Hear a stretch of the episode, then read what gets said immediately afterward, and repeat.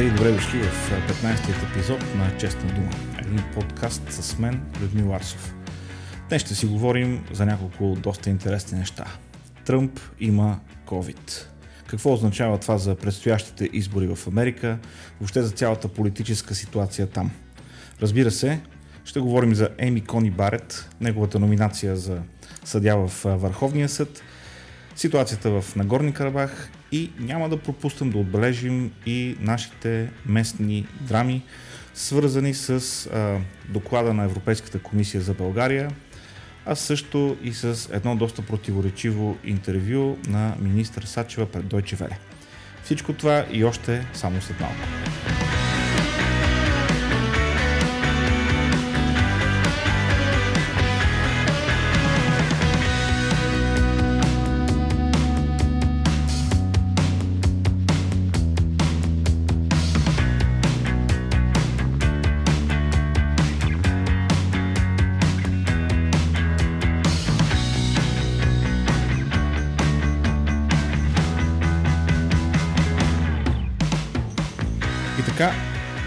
И Мелания имат COVID. Противниците му злорадстват, поддръжниците му казват, че това няма значение, а Дал Джонс падна с 400 пункта. Тази нова ситуация поставя под въпрос какво ще се случва с предстоящите дебати. Трябваше да има още два дебата след изминалия първи дебат, воден от Крис Лолас от Fox News. Сега предстояше втори дебат, който ще, трябваше да бъде воден от журналист от а, PBS, но а, всичко това за сега според мен ще бъде поставено на пауза. Никой не знае как ще протече боледуването при а, семейство Тръмп. И съответно това поставя много въпроси. По какъв начин а, политическите му опоненти от Демократическата партия ще се възползват от тази ситуация? Дали няма да се опитат да блокират а, предложението му за върховен съдя Еми Кони Барет? Което, между другото, породи страшно много полемика в Америка, а и навсякъде по света, в интерес на истината. Еми Кони Барет е една много интересна персона, тя е вече федерален съдя от 2017 година. Преминала е през всички възможни проверки, които трябва да мине един съдя на това ниво. Разбира се, това не попречи към момента да бъдат зададени нови въпроси, най-вече свързани с нейната католическа вяра, което пък накара много хора да се върнат към времето, в което Джон Кенеди а, беше кандидат за президент. И това, че той беше католик, беше а, поставено като някакъв вид проблем за неговото президентство. Разбира се, този вид отношение, както тогава, така и през годините, беше отхвърлено, но ето, че сега отново това се завръща като някакъв вид аргумент. Вилнеят какви ли не конспиративни теории относно групата, към която Еми Кони Барет принадлежава. Разбира се, ако тя принадлежеше към някаква странна група, това нещо щеше, щеше да бъде отбелязано още в а, интервютата и проучванията, които ФБР извършва за всеки федерален съдя, който се избира на такъв пост. Така че не се хващайте на медийните истерии. За съжаление, през последните години медиите, основ, основните медии доказаха, че те не заслужават доверието на своите зрители и читатели, най-вече заради безбройните, безпринципни материали, пълни с фактологически, а за съжаление и идеологически грешки.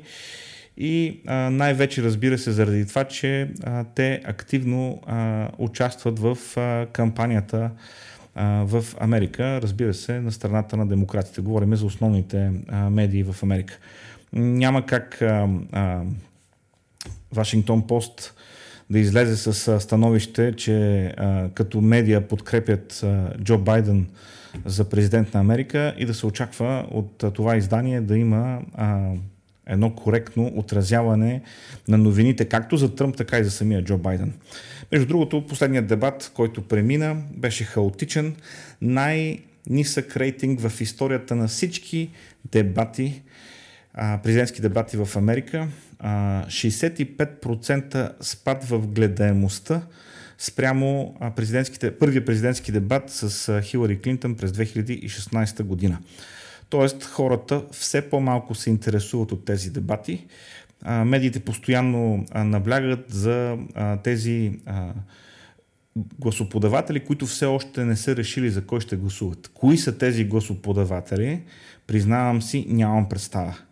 В тази ситуация на крайно поляризиране в Америка, кои са тези, които не са решили за кой ще гласуват, не мога да си представя. Кои са, не мога да си представя какви са аргументите им, не мога да си представя какво ги кара да не са решили още за кой ще гласуват. Нито предстоящите дебати ще покажат някакъв нов, миловиден, а, толерантен Тръмп, нито а, ще покажат тези дебати един пъргав, енергичен и кохерентен Байден. Това е невъзможно. Тръмп е Тръмп, неговите политики са ясни. Байден е Байден, човек на почти 80 години, а, с а, явни когнитивни затруднения, нормални за тази възраст. Тоест, а, няма нищо, което да излезе в тези дебати, което да накара един гласоподавател да промени своето становище. Единственото, което може да се случи е един от кандидатите да се представи малко по-добре или малко по-зле от другия и съответно това по някакъв начин да бъде отразено в медиите. Но по отношение на настроенията при гласоподавателите, съмнявам се, че там нещо може да се промени. Голям процент от хората, огромен процент от хората отдавна са решили за кой ще гласуват а, наскоро, а, наскоро в един от а, подкастовете на Патрик Бендави имаше един а, много интересен а, гост, който е либерал, който е демократ години наред и на въпроса за кой ще гласува, неговият отговор беше за Тръмп. Когато беше запитан защо, той даде една единствена причина. Той каза, аз не харесвам Тръмп, аз не харесвам неговията персона, не харесвам неговото говорене, но данъчният план, който предлага Джо Байден, ще бъде страшно вреден за мен. Един човек, който има не голям бизнес, има малък бизнес, дава работа на 20 до 40 човека и данъчният план, който предлага Байден, ще бъде план, който ще удари хора от този вид. И той каза, аз просто не мога да си позволя да гласувам за Байден. А, има толкова много променливи, които влияят на хората а, за, по отношение на гласуването в Америка. А, тук в Европа сме малко далече от тази, а, от, от тази идея. А, хората едва ли не си мислят, че а, в Америка гласоподавателите гласуват, защото харесват или не харесват някой, или само заради неговото говорене. Не на празно в Америка съществува разбирането, че хората гласуват с портфелите си. Хората са наясно какво ще им струва или поне се интересуват какво ще им струва обещанията или ангажиментите, които всеки, които всеки президент или кандидат-президент поема и съответно хората калкулират. А плюсът на Тръмп в този случай е, че преди появяването на COVID, американската економика беше в една отлична форма. Как ще се развият нещата, ще видим. По какъв начин боледуването с COVID ще а, окаже а, въздействие на а, управлението или президентстването на Тръмп, ще видим. При всички случаи ще бъде интересно да, да видим и какво ще пише в Twitter относно своето състояние. И въобще, ако смъртта на Руд Гинзбърг а, постави една нова неизвестна и още една променлива по отношение на изборите, а, сега за боледуването на семейство Тръмп под COVID добавя още един детайл към тази така или иначе вече сложна политическа обстановка преди изборите. И като говорим за сложна политическа обстановка, няма как да не споменем а, за напрежението в а, а, Нагорни Карабах, където а, буквално се водят военни действия. А, политически, политическата сцена а, се преподрежда. Това е което се случва. Появяват се неочаквани съюзници, появяват се а, очаквани врагове. Разбира се, а, голяма е ролята на Турция в тази а, неприятна ситуация, която се развива там. А, Турция, която все по-често и все повече започва да предявява а, имперски а, претенции към а, свои съседи, а, към а, цели територии. И а, единственото нещо, за което може да се надяваме, е това нещо да не се обръща към нас. Разбира се, а, членството ни в НАТО и Европейския съюз със сигурност е плюс, макар че виждаме, че а, за, а, извинявам се израза, но за мутра като Ердоган, а, дори членството в Европейския съюз и НАТО а, не представлява кой знае каква пречка, поне за сега, предвид напрежението, което се развива с а, Гърция. Истината обаче е, че а, конфликтите са стар начин за консолидиране на властта, а, който се използва от тираните. Разбира се, това се използва а, от Путин многократно, а, използва се от Ердоган, създава се напрежение, създава се конфликт, за да може повече хора да се консолидират а, около а, управляващите или около управляващия в момента, тъй като във всички останали сфери политиката му търпи поражение или загуби както економически, така и политически. Но наблюдаваме с внимание ситуацията в Нагорни Карабах и като говорим за международна ситуация и за Тръмп, няма как да не отбележим историческото мирно споразумение, което беше подписано между Обединените арабски емирства, Бахрейн и държавата Израел. Историческо, защото не съществува такова мирно споразумение, подписвано не в последните 50-70 в последните хиляди години няма такова споразумение подписано. Това са народи и етноси, които са воювали помежду си буквално хилядолетия.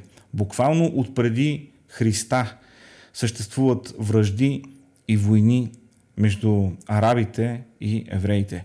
И а, каквото и да говорим за Тръмп и колкото и а, условности да имаме свързани с а, неговия характер, с неговия а, говор, с неговото отношение, с неговият а, а, на моменти а, брутален и, и просташки а, начин на държание, а, истината е, че това е едно споразумение, което е историческо по своя характер и което а, в голяма степен а, засрамва а, Европейския съюз и амбициите на Европейския съюз а, да бъде а, значима сила и фактор в, а, световния, в световната дипломация. За какво става въпрос?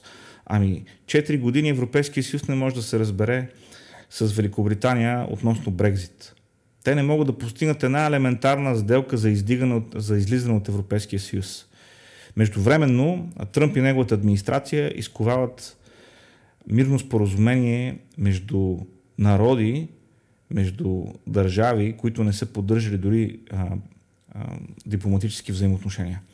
Тоест, а, разликата е видима, разликата е голяма и а, в известна степен в дипломатическо отношение постави а, европейските а, страни или Европейския съюз в един дипломатически цайтнот. А, без ход на страната на Иран, абсолютно слабо, а, безумно бих казал, държание на европейските страни в подкрепа на Иран, световен спонсор на тероризма, световен спонсор на терористични клетки, включително на тази, която извърши атентата в България преди няколко години. И в същото време а, с някакъв необясним безкрайен толеранс към Иран от страна на а, европейските страни, особено на големите европейски страни Германия и Франция. А, един а, политически наивитет, който според мен ще струва скъпо на целия Европейски съюз, защото а, в това а, състезание Европейския съюз е заложил на грешния кон. Иран и иранският режим, режимът на ятоласите, не е правилният кон и няма как този кон да спечели каквото и да е състезание. А, това се вижда и от слепите. И като говорим за слепите, стигаме до нашите проблеми тук в България и а, едно интервю, което наскоро бе дадено от а, министър Сачева пред Дойче Веле, от което трябва да отбележим, че а, тогава, когато журналистите задават сериозни въпроси, нашите управляващи а, не могат да отговарят. Не могат да отговарят честно, не могат да отговарят а, консистентно, не могат да отговарят съдържателно, на въпросите, които им се задават и се стигна до там, че а, министър Сачева, не знам а, дали допусна грешка или откровенно излъга, но тя даде информация, която е на, а, на няколко пъти даде информация, която е а, безкрайно навярна. А, на момент, на, в един момент в интервюто тя твърди, че а, а, от протестите има 80 полицаи, които са в болница в резултат от побой, който е нанесен на тях. Всеки български гражданин, който е що годе наясно с това, което се случва в България, знае, че това не е вярно. Няма 80 полицаи, които са влезнали в болница които са в болница заради побой, който им е нанесен на протестите. Всъщност, наопаки, точно обратното имаше а, протестиращи, които бяха брутално бити от полицията, без да има нужда, в а, нарушение на техните човешки права, които бяха в болници, които бяха медицински освидетелствани заради насилието, което беше нанесено на тях. Разбира се, това беше само един малък штрих от това интервю. В него имаше доста неудобни въпроси, на които министър Сачева не можа да отговори. И не само това, но на моменти даде откровенно неверни отговори. Само, че на Запад никой не ти прощава за тия неща а, никой не ти задава лесни въпроси, никой не ти а, така дава мекото на баницата а, просто така. А, което а, пък ме навежда на мисълта за а, доклада на Европейската комисия, свързан с а, напредъка на България по различните въпроси, а, които касаят а, правовата държава, свободата на медиите и така нататък, където отново ние имаме проблем. Имаме проблем с медийната среда и имаме проблем с върховенството на закона. Еми, нали за това хората са на улицата? Става въпрос за върховенството на закона. Става въпрос за това, че закона се нарушава от самите институции, от хората, които са на власт най-вече. Те са хората, които се възползват от закона, за да вършат нередности. Държавните институции се използват като бухалки срещу бизнесмени, срещу обикновени хора, срещу инакомислещи. И това ни води към медийната среда, която се консолидира около владенията на Делян Пеевски и на медиите, които са около него. И по този начин се получава този доклад, в който ние отново сме мъмрени. Разбира се, проблеми има и в други страни. Разбира се, проблеми има а, навсякъде. Но а, такива проблеми, каквито имаме тук с върховенството на закона, а, даже в Унгария не се споменават а, такива неща. Въпреки голямото викане срещу Орбан и срещу неговата политика.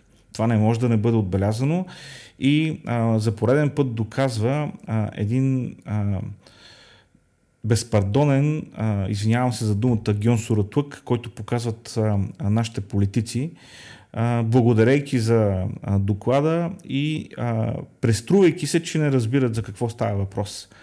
А, това, което се случва, вече се забелязва а, навсякъде и а, рано или късно а, оставка ще има. В момента се говори, че оставката, оставката ще дойде към 20 октомври. А, такива са вътрешните информации. Дали това ще а, се случи наистина, предстои да видим. Но а, това е положението, както се казва. Това е положението. И се сещам за а, председателката на а, Народното събрание, която, как да кажа, стигна нови а, низини в поведението за човек, който е избран за да бъде представител на народа и да защитава законите на България и да кове нови закони. Какво да говорим? За съжаление, ниско е нивото. Ниско е нивото. Ако това са депутатите и хората с авторитет, можем да си представим какво се случва надолу по веригата. Това единствено ни навежда на мисълта, че самите ние трябва да работим повече, да се изграждаме като богати личности, най-вече отвътре, като хора, които а, имат какво да допринесат, за да може това, разбира се, да повлияе на живота на цялото ни общество. Това беше а, за днес от мен. Пожелавам ви хубав уикенд и се надявам следващия път, когато се чуем, да можем да се поздравим с поне някаква малка победа за нещо добро, което се е случило в България. Ако не сте чули някои от предишните епизоди на Честна дума, може да го направите като отидете на честнадума.com, където ще намерите линкове към всички по-големи подкаст платформи, където може да намерите нашия подкаст. Благодаря ви за това, че отделихте това време и а, бяхме заедно.